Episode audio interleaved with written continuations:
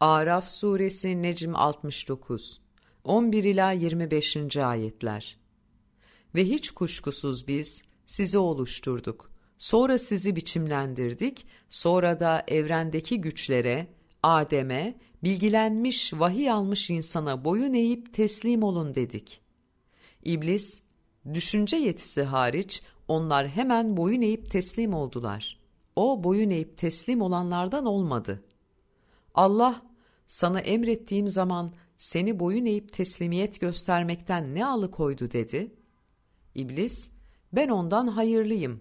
Beni ateşten, enerjiden oluşturdun.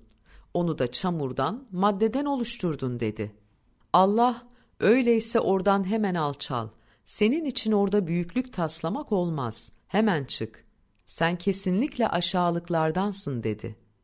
İblis, yeniden diriltilecekleri güne kadar bana süre ver dedi. Allah, sen süre verilmişlerdensin dedi. İblis, öyleyse beni azgınlığa itmene karşılık, andolsun ki ben onlar için senin dost doğru yoluna oturacağım, sonra yine andolsun ki onların önlerinden, arkalarından, sağlarından, sollarından onlara sokulacağım ve sen çoklarını kendilerine verilen nimetlerin karşılığını ödeyenler bulmayacaksın dedi. Allah, haydi sen yerilmiş ve itilmiş olarak oradan çık. Onlardan sana kim uyarsa, andolsun ki sizin hepinizden cehennemi dolduracağım. Ve ey Adem, bilgilenmiş vahiy almış insan, sen ve eşin cennete yerleşin. Dilediğiniz yerden de yiyin ve girift, çekişmenin kaynağı olan şu şeye yaklaşmayın. Malın, mülkün, paranın, pulun tutkunu olmayın. Yoksa yanlış, kendine zararlı iş yapanlardan olursunuz dedi. Derken iblis, onların kendilerinden gizli kalan çirkinliklerini kendilerine göstermek için onlara vesvese verdi.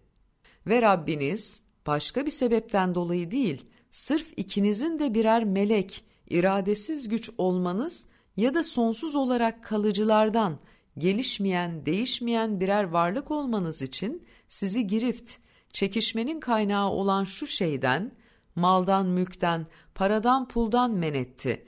Bunları size yasakladı dedi. Ve elbette ben size öğüt verenlerdenim diye onlara yemin etti, kanıtlar ileri sürdü. Böylece onları aldatarak aşağılığa düşürdü.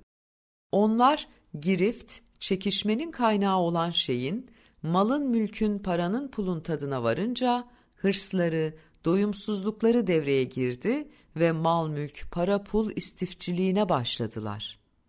Rableri onlara seslendi. Ben size mal mülk para pul tutkunu olmayı yasaklamadım mı ve size bu şeytan kesinlikle sizin için apaçık düşmandır demedim mi? Onlar her ikisi ey Rabbimiz biz kendimize haksızlık ettik ve eğer bizi bağışlamazsan ve bize rahmetinle işlem yapmazsan kesinlikle zarara uğrayacaklardan oluruz dediler. Allah birbirinize düşman olarak alçalın. Sizin için yeryüzünde bir süreye kadar kalmak ve yararlanmak vardır dedi. Allah orada yaşayacaksınız, orada öleceksiniz ve oradan çıkarılacaksınız dedi.